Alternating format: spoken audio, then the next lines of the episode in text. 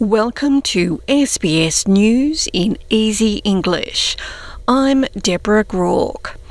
Senior public servants will be referred for civil and criminal prosecution over the unlawful Robodebt scheme. The prosecution recommendations are in a sealed chapter of the more than 900 page report which was handed to Governor David Hurley this morning by Commissioner Catherine Holmes. The government has already called for the people responsible for robo debt to be held accountable. Government Services Minister Bill Shorten has described the scheme as a freight train of misery and that he wants to see consequences for individuals the Commission has made adverse findings against.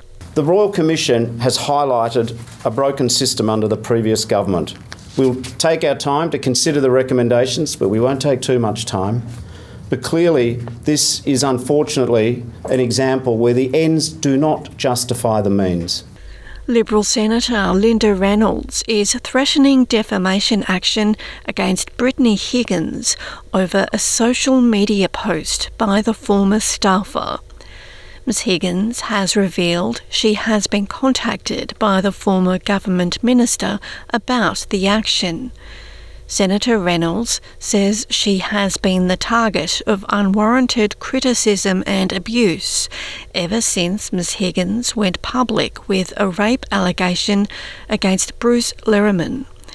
Mr. Lehrmann consistently denies the allegation, and his trial in the ACT Supreme Court was derailed by juror misconduct. Traditional owners in Darwin have made an emergency application to Federal Environment Minister Tanya Plibersek urging her to halt bulldozers at a culturally significant site.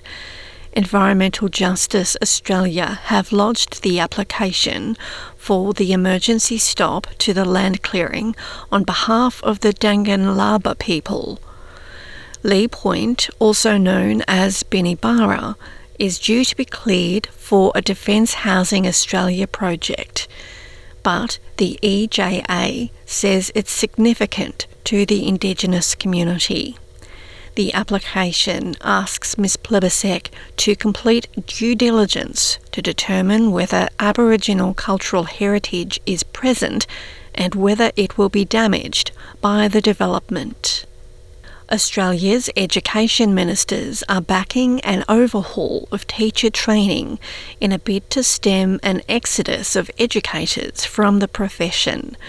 The federal government's Teacher Education Expert Panel has found new teachers often feel unequipped for the challenges faced in the classroom. Federal Education Minister Jason Clare and his state and territory counterparts believe that if just a 10% rise in initial teacher education rates could be achieved, there'd be nearly 3,000 extra graduates a year.